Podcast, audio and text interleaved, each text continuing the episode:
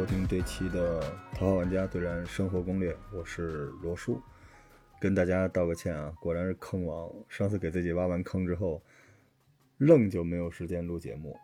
但其实还有一个原因，这期节目我是删了改，改了删，现在您听到的这个版本是第三遍，因为它可能对我很重要。起因是因为我有一个听众叫老马，老马是一个天天惦记着画漫画的平面设计师。二零一八年，因为我录了一期节目，关于中年危机的三部曲，老马入坑的头号玩家。他跟我说，当时正好带他入行的师傅被公司给清退了，他师傅最后一天上班。带着自己的物品离开公司的时候，他们在公司大门外面抽了一根烟，两个人什么也没说。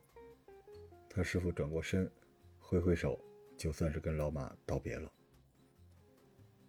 五年后的今天，过完春节没多久，一个工作日的早上，老马找我，跟我说，他也危机了。我一直觉得中年危机不一定是压力啊。其实我们从上学开始，压力就一直在身边吧。这些压力中的一部分，甚至会变成动力。你会遇到比你漂亮的、比你厉害的、比你有钱的、比你能混的各种各样的人啊，你很难做到目视前方不关注他们的行为啊。这些人都是你的危机，可是这些人同时也会逼着你努力奋斗，去到一个更好的地方吧。那中年危机是什么呢？可能就是往回看自己走过的路，舍不得回去；往后看自己要去的地方，脚下蹬空。上不上下不下，高不成低不就，无处可逃。其实我那时候说过，你可能发现你无法成为你想象中的那个人的时候，你就来到了中年危机的 状态。但实际上，还是有很多很多的拐点。这期节目。呃，献给老马，也献给银杏树下普洱猫同学的一个听众。曾经他跟我说，他很喜欢三部曲这期节目，所以这个节目献给你们。后来老马问我说：“罗叔，我还能去哪儿散步呀？上有老，下有小。你看，我就出生在北京，长在北京，战斗在北京。我没有老家可以回，我没有退路。”我当时一边在公司的工作群里面敲字，一边抽空问他：“失业了？”老马说：“不完全是。今天上午人力资源来了，现在隔壁和小他十岁的同事谈了加薪续约，那哥们儿还是他招进来的，业务能力确实不错，而且特别会混人际关系啊。因为他们这公司呢，这个墙隔音不太好，所以老马在这边完全的听到了那边的。”谈判细节以及最后人力资源跟他这小哥们儿击掌言欢的这么个细节，老马也挺兴奋。紧接着人力资源来到他的这个屋子，小心翼翼的跟他说：“老马，辛苦了，这么长时间以来，感谢你对公司的贡献。”老马一听心里就咯噔了一声。结果果然，这人力资源问他：“您看现在这个时局啊，整个这个公司的状态也不是特别好，您能不能降薪续约呢？”我听到这儿，停下了打字的手，跟老马说：“现在形势不好，要不先忍忍。”嗯，忍是能忍，这公司毕竟我干了十多年了，不是说走就能走的，有感情了嘛。而且疫情之后，你要说降薪也不是无法接受，可是就听隔壁刚聊完这个加薪。而且是我带进来的，跟我降薪的原因，我听明白了，就是说我老了，所以我这心里吧，就特别不是滋味说最后一个字的时候，老马的声音都破了，我也接不下去，静静的等着。老马说：“我也不知道行不行啊，但我突然萌生了一个念头，我不是特别喜欢画漫画吗？”让您见笑了，一把岁数了，我还喜欢这个。我爸妈、我老婆都笑话我爱看小人书，但是我真的就是喜欢。我就想画画我自己的事儿。所以我想起您推荐过的那本书《散步去》，虽然剧情不多，但是我现在想起来，好多场景，好多画面，我都想哭。我也想做那种东西。我跟他说：“那很好啊，反正你公司也没说不续约，对吧？你先干着呗，你先干着，对吧？顺便干点自己喜欢的，解解压。其实大家都有压力，但这个时刻你又不能放弃你必须要做的事情，怎么办呢？找点乐趣。”老马说：“对。”不过那本书后来我送给我师傅了，您那儿还有吗？我也想支持一下咱耕读书社，我想再买一本，我也好好散散步去。我想了想，跟他说：“我给你推荐另一本吧。”翻出了谷口之郎先生的《悠悠哉哉》。谷口治郎先生曾经说：“我的漫画里有那种不去仔细品味就无法传达的东西。”其实这句话一直深深的激励着我。很可能我做的东西不那么流行，但是我想在内容里面做到那种，如果你仔细品味，会能得到别的地儿得不到的东西。如果我没做到啊，那不是你们的问题，是我做的可能不够好。谷口治郎先生这句话透着一股自命不凡的说教，很包裹着他的高傲。这个高傲我 get 到了。全世界能够理解谷口治郎的细腻的读者们不多，但是这足以让谷口治郎先生成为一代大师。孤高又悠哉，笃定又扎实，真的令人心驰神往。谷口治郎先生是一九四七年出生啊，很早很早之前出生。父亲是个裁缝，母亲做零工。从小呢，家庭环境不太好，他呢就喜欢模拟一些漫画，临摹。高中毕业之后呢，在一个纤维公司工作啊。到一九六六年，他抱着成为漫画家的目标来到东京开始闯荡。大家看，一九六六年，这时候他已经十九岁了啊。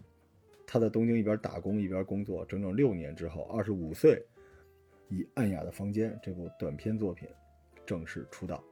谷口治郎先生和大友克洋、宫崎骏啊是同一辈的艺术家，他的作品主要面对的都是中青年读者吧，题材非常非常的广泛啊，动物啊、冒险啊、格斗啊、文艺啊、幻想啊都有。但是到后来逐渐倾向于文学向的东西。他比较特别，他是画作分离的那种漫画家，他只负责画漫画，剧本都是由别人提供的。这种类型的漫画家在日本不算。主流，但是也有巨匠，比如说，啊，黄龙之耳，你们都乐了啊，可能有人不知道，不要查好吗？答应我不要去查，我现在是一个正经的主播了啊。黄龙之耳的池上辽一先生，还有北斗神拳的袁哲夫先生，还有小田健啊，棋魂、死亡笔记、食梦者这些大家非常熟悉的漫画家啊，这些漫画家的特点，他的画风非常非常的扎实，而且他们的题材非常的丰富，为什么呢？就是因为他这种画作分离的方式。可以保证你继续探索你的画技，但同时呢，也不用为创作这件事儿太分心啊。我一直觉得一边创作一边画，稍微有那么一点点的顺拐。所以你看这些啊自编自导自画的这种作者，当然他流量会很大了，因为所有的流量都集中在他身上啊。但是他的作品往往就会向一个逐渐更成熟啊（括弧单一的）方式去发展。咱们再看看后来跟谷口治郎先生合作的这些作家啊，是真正的作家。关川夏央就不说了，《少爷的时代》这个大家去网上，这本书后面我也会推荐啊，超级巨制。关川夏央的《少爷的时代》，然后，呃，寿府马里他做的《青色战士》。寿府马里呢，之前还有一个漫画叫《铁汉强龙》，听这名字太屎了啊，港漫的样子。但是其实《铁汉强龙》就是我们热爱的韩国电影《老男孩》的原作。久住昌之就不说了，大家在《孤独的美食家》里边啊，每次正片完了，五郎叔吃完之后来一小老头戴一帽子啊，这就是久住昌之《孤独的美食家》的原作。还有梦枕墨，这是日本奇幻小说界的扛把子啊，做这个阴阳师、猫妖传、神之山岭、神之山岭，我也会单独介绍这个漫画。现在国内正版好像还没来得及引进啊，超级的好看。还有最近在日本被誉为东方卡夫卡的著名的女作家。川上红梅老师，他写的这个老师的提包已经被谷口治郎先生漫画化了，啊，所以你看这些作者的写作风格啊，也能看出来都是非常非常传统的文学类型。跟这种传统文学类型的作者合作，谷口治郎老师呢，可以更专注于通过构图和绘画展示自己独特的理解，走出一条自己独特的道路。对他来说，合作创作真的是一个好事儿，他的创作和表达欲就可以完美的保存下来，而且可以在酝酿和发酵。你看，比如我就遇到一个问题，我最近跟艾文老师聊了很多，因为我其实对于播客呢，总觉得它是一个像电影制作一样的这么一个产业吧，应该有导演、有编剧、有演员等等之类的。但如果你又是导演又是编剧又是演员的话，你这个东西就容易顺拐，就越做越窄。但如果你不做这些东西，就是你没有编剧，你也没有导演，你只是一个演员，我又觉得肤浅，所以到最后就我把自己卡在这个地方，我也不知道该怎么办了。像谷口之郎先生这种合作方式啊，其实我也很向往。就有没有可能将来有些节目，对吧？我当演员或者我当编剧啊，我就别顺拐了。此处啊，要点赞一下后浪漫。超级伟大的出版机构啊！从这期开始，我会做一个后浪漫的专题，不定期的更新啊。在后浪漫里边，卢浮宫的守护者、悠悠哉哉，还有我们之前介绍的散步去，还有未来我们会介绍的少爷的时代，每一部都是超级的精品啊。当然，除了谷口治郎先生之外，后浪漫最近的这套松本大洋的烛光室啊，也是他最近的主打。后面也会给大家再做一期跟烛光室有关的节目吧。顺便说一下啊，就是这种画作分离的方式，咱们老葛老师啊，我非常非常热爱的一个画家，之前出了《漫步老北京八十年代》这本书的这个模式，咱们能不能试一下啊？咱们让后浪漫律师给咱们搭个桥，牵个线儿，是吧？咱俩老互相点赞。那老葛老师负责画画，我来写一个，咱们要不要试一下？如果这样的话，老葛老师可以走他的路线，我也可以坚持我自己东西啊。我就这么。随便一想，随便一说啊，万一实现了呢，对吧？画作分离其实是一个挺有意思的想法。其实到现在为止，我就一门心思在写小说、做编剧，也就是想将来有朝一日，我不在一线，或者有些节目我不参与，我纯粹作为一个幕后工作者，是不是我能够更专注去写一些更有趣的东西？国内的日漫的读者们对谷口哲郎先生最多的了解，应该还是他的《孤独的美食家》啊。这个片子其实时间非常非常的久了，最早应该是一九九一年开始创作的。这个漫画的连载是一九九四年，同学们，一九九四年那是三十年前将近开始连载的。日剧的制作呢是在二零一二年啊，当然日剧里面五郎叔是无敌的啊，而且这个片子现在已经第八季、第九季了啊，广受吃货们的喜爱。但是有一点大家可能不知道啊，我们之前说过，谷口治郎先生可是一九四七年生人，所以这个片子。他开始画，将近五十岁了。就这个片子创作是五十岁左右。等到我们通过日剧热爱上这个片子的时候，谷口治郎先生已经七十岁了。好饭不怕晚啊！啊，当然要有个好身体啊。但是你想想看，很多时候你年轻的时候没遇到的机会，如果你一直坚持的话，到了你老的时候，机会还是会出来。所以谷口治郎先生除了《孤独的美食家》啊，他的《复之力》还有《神之山岭》这些作品。其实都是他五十岁左右开始创作的，活活的大器晚成。说到大器晚成啊，又想起了老马。老马是北京联大旅游学院毕业的，为什么考这个学校呢？一个是学习不好，二是据说漂亮姑娘特别多。用老马的话说，三十岁之前什么都干过，摆过摊儿，上过班儿，啊，练过单儿，什么都干过啊，三压。三十岁之后，阴差阳错进了广告公司啊，从设计名片、写 PPT 到最后做了一些设计，一干十多年，收入寥寥，但是刚好供得起北京天通苑一个六十多平米的房子。这中间呢，嘿，把一同事发展成老婆，经历过婚姻危机，但是也得了一个宝贝女儿，生活呢也无情来也无语啊。这之后，为了养家糊口，老马逐渐啊。没了自己的爱好，踢足球、拼高达、打游戏、追剧，最后就剩下看漫画，而且只能偷摸在书房里翻几页。偶然的机会，老马参加了一个漫画展，得了一个纪念奖，两百块钱。老马特别高兴啊，拿这个奖状还打印出来放回家里边，跟他老婆说：“你看我还是能干正事的。”结果老婆说：“是，你是得奖了，你买那设备花了多少钱？你算过了？”于是老马想重新画漫画这个小愿望又不了了之，眼见着眼里的光就熄灭了。当然他老婆也有话说啊，本来在一起的时候呢，就是相中了老马的艺术细胞。那时候俩人在同一个单位，中午没事儿，老马就带着他当时还是女朋友的媳妇儿，跑到楼道里边讲卢浮宫梵高莫奈啊，一边讲一边亲什么的啊，这流氓。后来他媳妇儿就信了，那跟你的生活将来一定会很美好。结果结婚十年哈，别说去卢浮宫了，几乎都没怎么离开过北京，每天柴米油盐熏的他媳妇儿啊，本身是他们那丝的丝花，挺漂亮的，懒得化妆，也不爱捯饬，熬的老马没了头发，身体发福。中年的危机就这么不期而遇，两口子别说亲亲抱抱举高高，半夜睡觉一不留神互相碰着胳膊，俩人都赶紧翻身拉开距离。说回谷口治郎先生，其实他的作品在戏剧冲突上是非常非常克制的。很多日本的漫画呢，最难画的就是各种动作场景的分镜，但是谷口治郎先生他刻意追求一种平淡和细腻，这种中庸之态。浑然天成里边体现出一种极大的温柔，他有点接近日本一个时期的传统文学。比起现在那些日漫的顶流作者啊，谷口先生更像一个沉默的工艺品。你看啊，在播客或者说自媒体平台上，你能找到他的资料都不多，你都不知道他长什么样啊，像老太太似的，一个特别慈祥的老爷。即便如此的不火，谷口治郎先生依然可以达到这么高的艺术成就。这在漫画高度商业化的日本也是非常罕见的。他是如何做到的？一个就是他所在的这个平台的宽容，甚至可以说，呃，出版社对谷口治郎先生的一种保护。出版社当时没有限制他的创作方向，大家当然都知道他是孤独的美食家，也希望他能够做更多的作品。但是，平台还是选择鼓励他去做这种文学向的作品。这种文学向作品肯定是叫好不叫座。其实，好的文艺作品啊。也需要好的读者，这件事儿谷口治郎先生始终是相信的。但是平台也要相信这一点。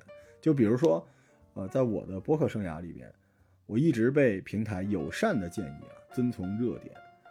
我也对帮助过我的平台的编辑们表示极大的感激。但是其实我也有一个纠结，就是我其实还是想坚持自己的创作原则。我甚至我在播客世界里边，我可能是一个。很张扬的人，但现实生活中我其实还是有点小社恐的。我想离人远一点，所以其实我是很怕热点的。这就导致我们到现在为止就是也没有那么火哈，也没有得到那么多的推荐。但是呢，这对我来说也是一个好事儿。如果我的节目不需要高歌猛进，那我也不用承担这个任务。我是不是就可以说啊，发自内心的自己的爱好去给大家做一些？万一能呈现出那种经得住时间考验的有趣的内容，不是更好吗？另外一点呢，谷口治郎先生他这个创作方向也很有趣，他不是给年轻人做的。现在我们都知道啊，为了消费等等之类的，包括我所在的医疗行业，我们都会去细分垂类等等之类。但这些词、这些标签儿，它可能是平台运营者要考虑的，但我认为内容创作者不要。太在意这些东西，因为他有可能会误导你，因为你的能力不可能面面俱到，对吧？所以你现在拿到了一个标签，你到底做不做呢？谷口治郎先生他的作品，实际上他一开始没有那个设定，但最后看他作品的人基本都是有一定年纪的成年人，而且这些人对文学是有相当的爱好的。那种追求流量、追求时尚的那种、追求娱乐的年轻人占的比例非常的小。嗯，所以说要读懂谷口治郎呢，可能。很难，你想一见倾心，就需要你有非常细腻的情感、生活阅历，而且还要接受写实的画风，而且还要接受这种温和的、呃需要挖掘的、有隐喻的文学的素养，啊，非常非常的难。我觉得这就反平台现在推荐，平台都是，包括播客也是嘛，我能不能在三十秒之内把你留在这个地方？那你就要去跟公众号去跟短视频，当然公众号已经出局了，就要跟短视频去 battle。你怎么 battle 呢？就短视频一上来，啪，满屏幕都是血。播客也得，我靠，一上来也得这个，呃，可以，这种东西很厉害。但是，是不是还有一种可能，播客本身可能更适合的方式，就是更沉静的，呃，更和煦的一种内容方向，对吧？就像谷口治郎先生这样，虽然这个节目不一定。会受很多人喜欢，他一看那个关键词匹配也没有，但是一旦入坑，就很上头，就会一直追随。这是我对播客的一个想法，也是我最近焦虑的源泉。但是我刚刚想明白，这期节目做完，搞不好我心态会发生一个巨大的变化啊！如果有一天我有资格在流量热点和源自心流的一个创作中二选一，我肯定会像谷口治郎先生一样，就选择后者。但是也因为这期节目，我下定了这个决心，我要把谷口治郎先生的创作之路作为非常非常宝贵且重要的一个碎片收到我的内心里。我希望我能像他一样不急不躁、稳扎稳打、悠悠哉哉。那就开始推荐这本书了，悠悠哉哉。这是一部浮世绘视角的江户时代的散文诗，史诗级的散文诗。但是，虽然大家知道谷口治郎先生的东西是沉静的，是温和的，但这本书甚至有点头晕，很神奇啊！有人说这是两百年前的散步剧，有人说是漫画版的浮世绘，更有人说它是一个江户版的《清明上河图》。但我要跟大家说啊，它是一个动态的《清明上河图》。我刚才说过，谷口直郎先生的作品都是跟其他的作者合作的，绝大多数跟一些知名的作者合作。但是散步去和这本悠悠哉哉是非常罕见的，谷口直郎先生亲自操刀编剧、导演演绎的一部作品。这本书里边你可以看到他丰富的内心世界，用电影的话说就是自编自导自演了。所以整部这个书呢，我不给大家做太多的剧透啊，我觉得。我觉得你的书架上应该有这么一本书，而且它可能是你的你某种情绪的解药吧。这本书整个的脉络呢，就是跟随着书中的主人公的步伐去探索江户。这是一个比较俗套的玩法，但是在谷口之郎先生里面，这个俗套也变成了一个高冷。为什么呢？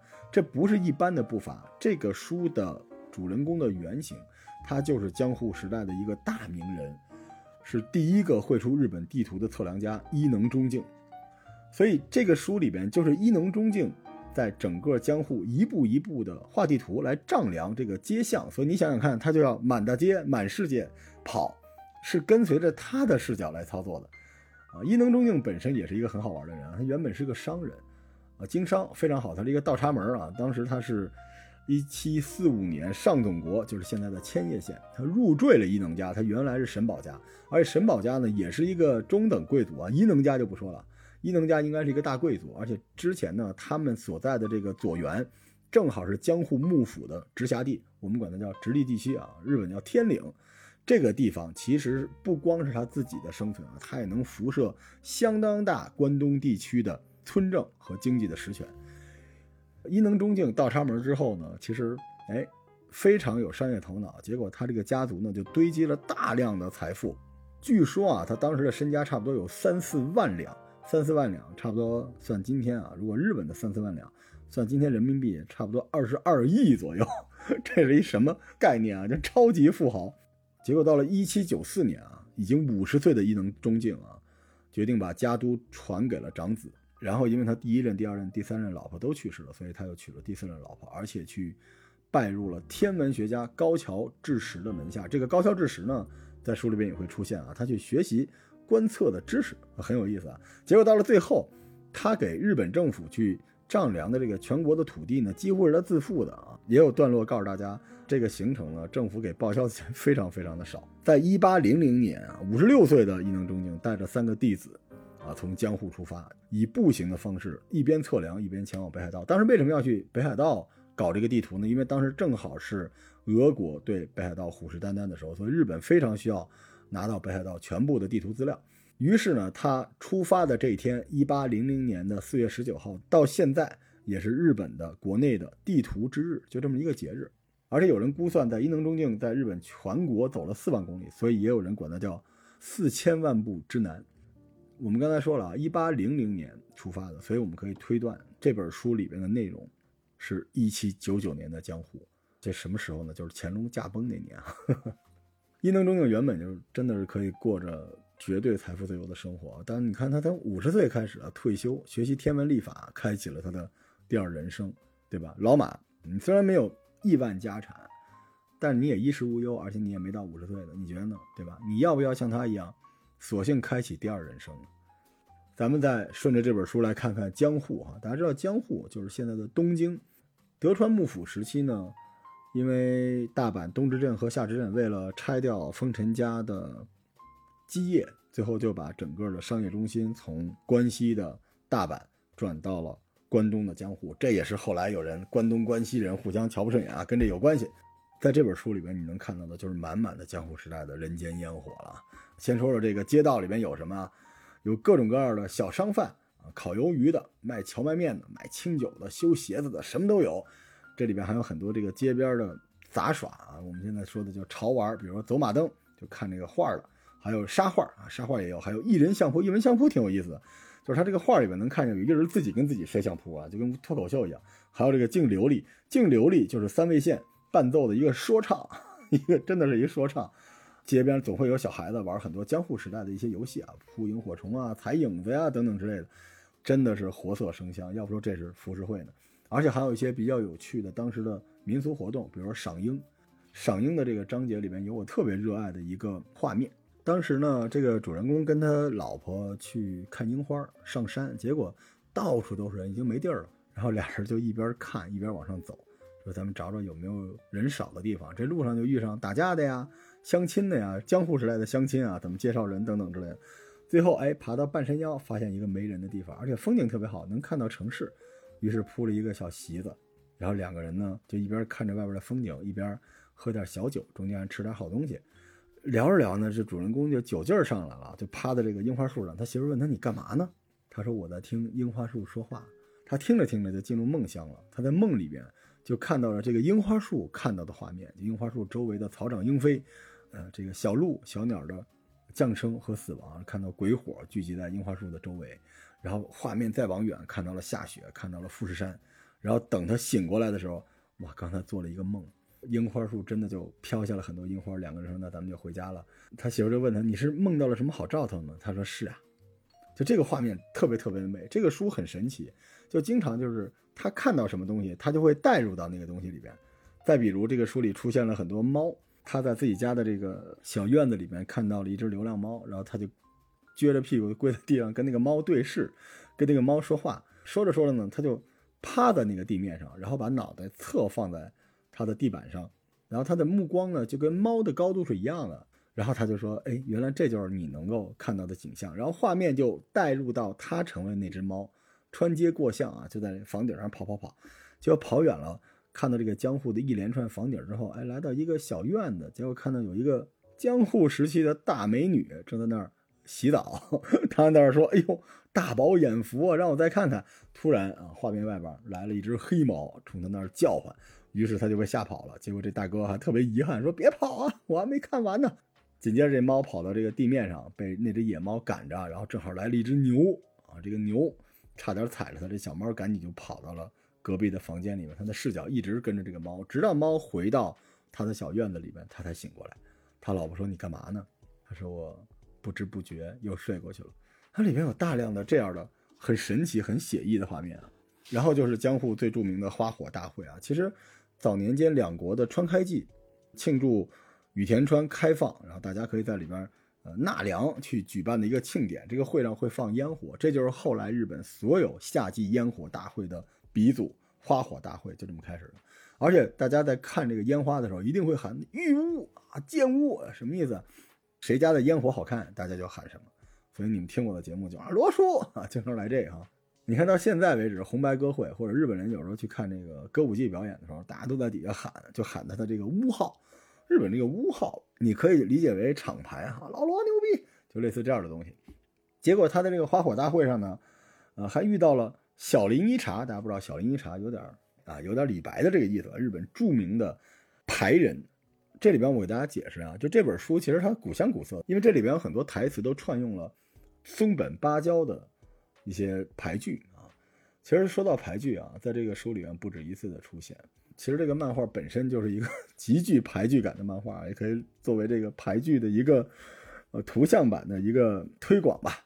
排剧在日本是一种特别古典的诗体啊，说是特别古典，差不多也就是十六世纪十七个音节啊。当然后来它也经过国际化的改良，基本就是三行短诗。除了特定的格式之外呢，这个排句里边一定要有一个祭体，就是你必须有一个跟这个四季。或者是节日庆典有关的这么一个用词，比如说雨、雪、樱花等等之类的。咱们这个悠悠哉哉的目录其实就是这种东西，大家看就明白了。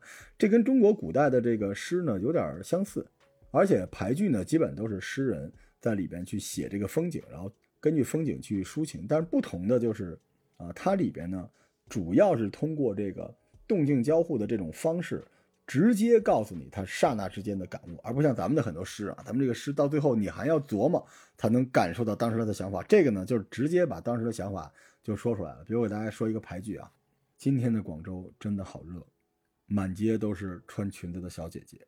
描述对吧？最后一句，我真的好想北方的雪。你看这著名排人啊，罗叔是吧？后来这个法国的作家罗兰巴特称排句为最精炼的小说。其实，在西方啊，就跟浮世绘一样，日本的排句对现代诗歌的发展的意义同样非常非常的重大。到了二十世纪初啊，意象派诗歌运动的代表人埃兹拉庞德就在他的代表作《在地铁车站》中运用了排句的意象。他当时说，在地铁车站人群中。脸庞幽灵般隐现，湿漉漉，黑色树枝的花瓣。所以其实排句是一个很好玩的东西啊。但我说除了这个之外呢，如果你现在喜欢 AI 绘画，你不知道该怎么去设定这些短语，你可以试试排句啊。你直接把日本的排句装进去，它出那个画就是那个意境。所以中国的古典文学比日本的这个排句要复杂的多。但是不得不说，日本的排句在表达这个诗人当时的真实感受方面也简单直白的多。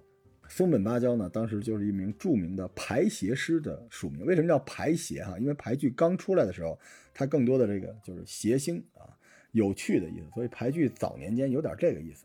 这大哥是伊贺上野人，他在写排剧的过程中啊，要走遍全日本，而且他走得非常非常的快，所以居然有一个传言说他是德川家康的忍者间谍啊！而且他曾经啊用过一个笔名叫陶青。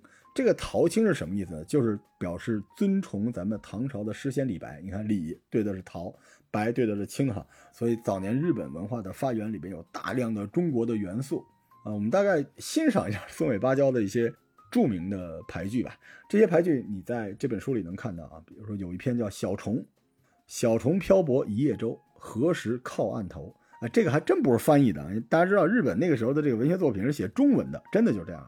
所以我觉得。押韵很重要，啊，古池塘，古池塘，青蛙跳入水声响，听着跟三句半似的，是吧？非常的高雅。还有蝉，静寂，蝉声入岩石啊，这个非常非常有名，而且这个出了好几版的浮世绘啊，穿衣服的不穿衣服的都有。雪纷纷，今朝雪纷纷，许是有人尽香根，这怎么就今朝我饮酒醉啊？有点是吧？病中吟是非常重要的一句。因为这是芭蕉在五十一岁啊死于旅途中的大阪，他临终之前还切望于风雅，就是死之前写下这句：“飘游屡次病中人，梦徘徊荒野林”，有点意思吗？然后咱们回到悠悠哉哉这个书啊，这本书里边，在这个花火大会的最后，偶遇了一个行脚僧人啊，这个行脚僧人跟他聊了很多跟牌具有关的东西，他也非常的欣赏他。最后呢。他请这个僧人吃了个面啊，就吃了个江户美食。这个僧人呢说：“那我就小僧送你一排句啊，拿一个小纸啊，在上面写下了一个排句给他。写完了落款小林一茶，小林一茶那就基本就是差不多算日本的什么人呢？苏东坡啊这种级别的人物啊。这个桥段非常非常的有意思啊。小林一茶其实也是一个非常非常著名的排人啊，一度啊就是为了写排句。”出家了，但是后来又还俗了。主人公在这个漫画里边是不知道他是这么有名的可能，就是因为志趣心头，在河边的星空下吃了荞麦面啊。我给大家看看小林一茶写的东西啊。喝酒后连说话都颠三倒四，像重瓣的樱花。你看吧，现代诗哈。小林一茶是我们刚才说松尾芭蕉的传人啊。八月十五的月，明明白白照着我的破烂房子。这个我们老张的朋友圈就是这样的哈，差点意思。还有这个非常高雅，有人的地方就有苍蝇，还有佛。哎，小林茶最著名的一段啊，在咱们国内也引进了一本书，专门都是小林一茶的这些牌句，大家感兴趣可以去看啊。何喜何贺，马马虎虎也，俺的春天。行，我这再多说该挨骂了。这就是基本上在这个书里出现的这种大名人啊。然后这本书里还出现了致敬浮世绘的大量的场景，比如说歌川广重的大桥骤雨这个画面，在浮世绘里的画面，在这本书里边真的就下了一场雨，而且画面跟这个大桥骤雨一模一样。希望你能够通过我的描述感受到这本书里的妙处啊！我大概总结了一下，书里有十七幅啊成名已久的浮世绘的画面，包括那个看漂亮姑娘洗澡那个也有啊。然后就是赶海，因为大家知道东京有东京湾嘛，然后这帮人就是在那个年代啊，几百年前，大家以家庭为单位啊，拿着抄子拿着网去这个东京湾边上捞这个海鲜去，捞完了直接做，然后天黑下来在沙滩上啊。支着小篝火，大家去那儿吃这个青口，吃扇贝，这个画面何其的美好啊！当然了，大家也知道我是一个是吧美食主播啊，这个书里边到处都是美食，毕竟，呃，咱们谷口直郎先生画过《孤独的美食家》，这里面就要说说江户的美食。其实大家现在知道有一种叫。鸭寿司啊，有一个提手旁一个甲，这个就是流行于日本关西。它跟普通的咱们说的这个手握寿司啊，就是军舰寿司有什么不同呢？它是用这种小木头箱子直接压出来的，啊，它不是用手包的，所以它齐齐整整的块儿非常非常的小，用这个箱子上那个格直接就跟咱们制冰机似的，压完之后出来都是方的，这叫鸭寿司啊。这个漫画里面就出现了，当然了，这个里边还出现了江户四大美食啊，就是寿司、鳗鱼饭、天妇罗、荞麦面啊。尤其是满天星空之下，他们在底下吃小吃，号称江户版的孤独的美食家，啊，当然还出现了这个啊普陀豆腐，就是日本比较有名的那种鱼肉豆腐，还有他们在里边喝了几次这个白酒，就是日本的清酒，尤其是它里边有这个银杏屋啊，银杏屋到现在你还能找到，在江户时代就传下来了。如果银杏屋的这个屋主看到这个漫画，他真应该贴在这个他这个进门的地方，两百年前啊就有他们这家店了，是不是很有意思？啊，当然了，啊，像老张啊，是吧？馄饨啊，你们喜欢的段落马上就来了。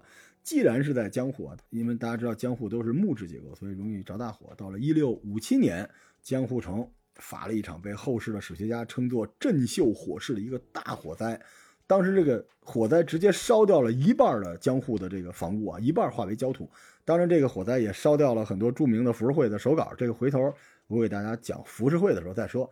但这里边还烧掉了一个区域，就叫吉原，啊，你们都笑了啊！你们这些坏人，你们都笑了。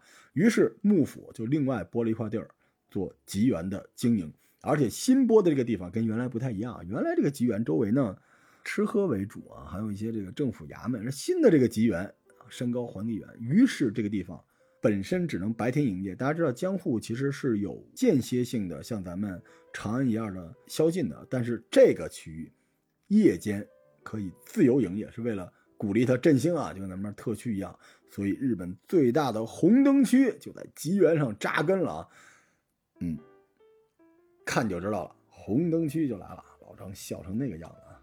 啊，这里边还有一些我比较喜欢的段落吧，比如说主人公跟他妻子去赏月啊，妻子就跟他喝个小酒，然后平时也不怎么喝酒，坐的小船啊，在这个河中荡漾，然后看着天上的星星，然后他妻子就说：“我可以喝酒吗？”我回家不用收拾屋子了吗？当时他非常的心疼啊，说，啊，今天就不用了，你喝一点吧。就这种画面，我不知道啊，就是像我这种，啊，有家有小的，我就看到这块，我就特别想给我媳妇点一外卖，啊，觉得他平时真的好辛苦。但是这个画面神奇之处在于，他跟他媳妇抬头赏月的时候，他一旦跟那个月亮对上，大家知道，就跟那个《孤独的美食家》里面五郎叔在那当当当出那个画面，就知道他饿了。这里面也是，他一旦对上那个东西，那个东西就会放大。然后他就成为了月球，于是画面翻转，从月球向下看到了整个的江户，而且再聚焦到这个街道，聚焦到这艘船，聚焦到他妻子的脸上，所以很神奇的这个画面。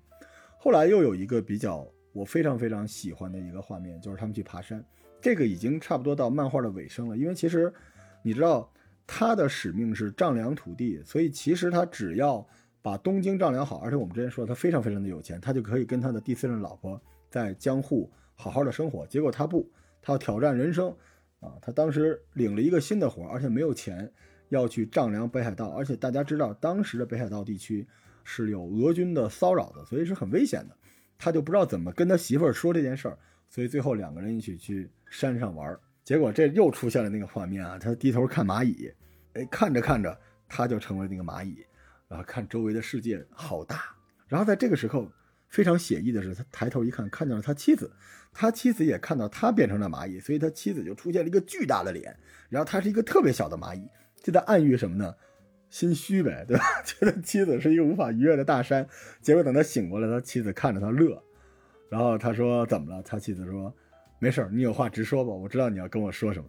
他就跟他媳妇儿说：“我要去北海道。”他妻子说：“嗯，我想好了，就让我来追随你，完成你想做的事儿。”我当时看到这儿，我可能是岁数大了啊，泪腺，我当时就老泪纵横，我真替他高兴。然后我当时就看他媳妇儿怎么那么好啊，有一个能够支持自己丈夫下半生的人生的这么一个妻子啊，就是你还有什么不满足的呢？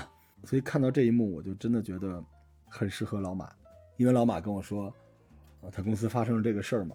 降完薪，基本上他们家就没有太多的盈余了。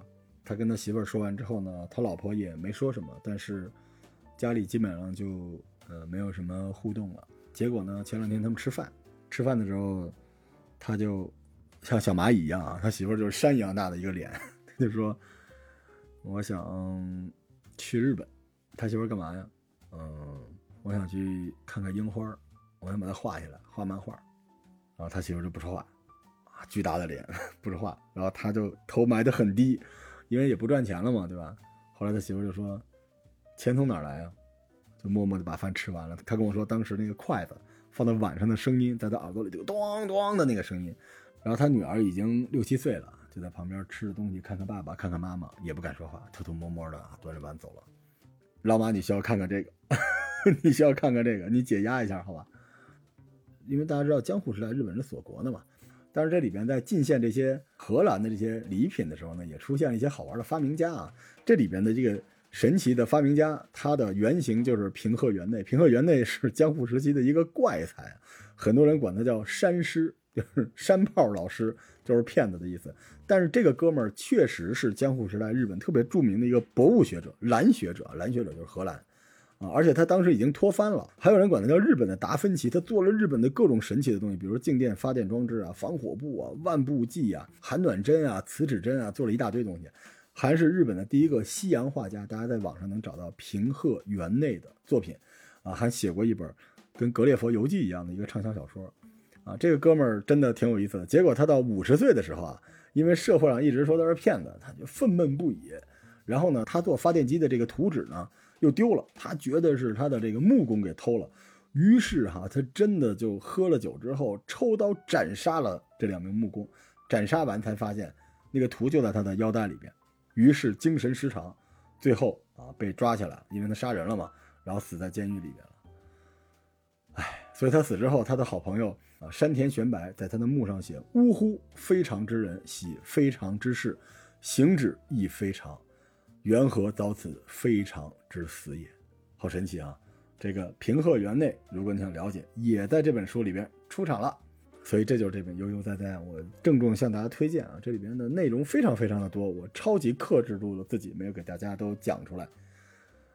到了二零一七年的二月十一日，因为孤独的美食家散步去悠悠哉哉这些作品，广为人知的漫画大师谷口之郎先生。因病与世长辞，非常的突然。《孤独的美食家》的作者久住昌之先生给谷口先生写下了这样的悼词：“我并没有过分吃惊，但是挂掉电话后，一如往常的工作了一会儿，一股冰冷而沉重的思绪从我的腹部扩散开来。那天夜里，我在工作室的书桌前坐立不安，漫不经心地踱步到屋外，只见一轮满月。”高挂天边，为大地洒下洁白的银辉。月光是那么通透，仿佛正在上方注视着我一样，照的人有些眩晕。至少现在，我和月亮是毫无阻隔的吧？我想，正当我感慨着谷口老师该是去了如此美丽的月光中时，泪水竟毫无征兆地夺眶而出。翻看这本书，他好像依然活在其中。你在很多画面上能看到无数的叶子，在清风吹拂下，正摇曳着身姿。所以，我们也在这个节目里边纪念一下六年前离开我们的谷口治郎先生。嗯，其实很多人都不知道谷口治郎先生已经去世了啊。所以，我希望大家能够通过这本书去。了解这个漫画家的人生，看到他内心的美好，也能够感受到他想留给我们的这份富足。其实我想跟老马说的是，中年危机之类的不可怕，因为我们后面会遇到各种各样的危机啊。但是你总要有一个解法。我现在给你的这个解法 就是悠悠哉哉，因为这本书也治愈了我自己。我想人可能会有三个状态，一个状态是面对外界，肯定是唯唯诺诺、苟且、求生存。尽量的去社交，去做自己不爱做的事，换取自己想要的东西，只要值得就好，对吗？另一个是给自己的家庭，那肯定尽可能的气吞万里如虎，告诉家庭一切都没有问题，一切都会好的，让他们放心。但其实还有一层，就是自己面对自己，可能会一脚蹬空吧。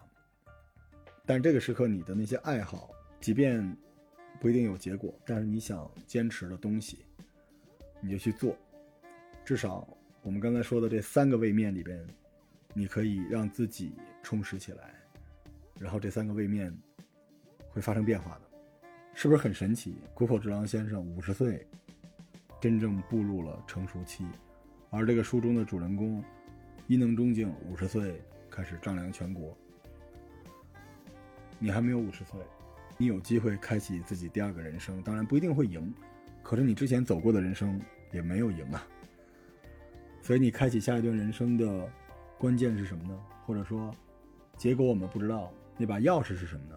就是一个热爱吧。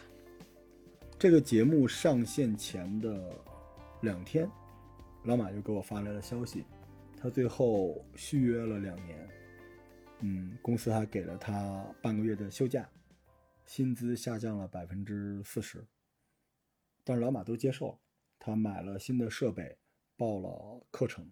他在屋子里边收拾这些东西，他的女儿推门轻轻的走进来，跟他说：“我妈让我问问你，签证贵不贵？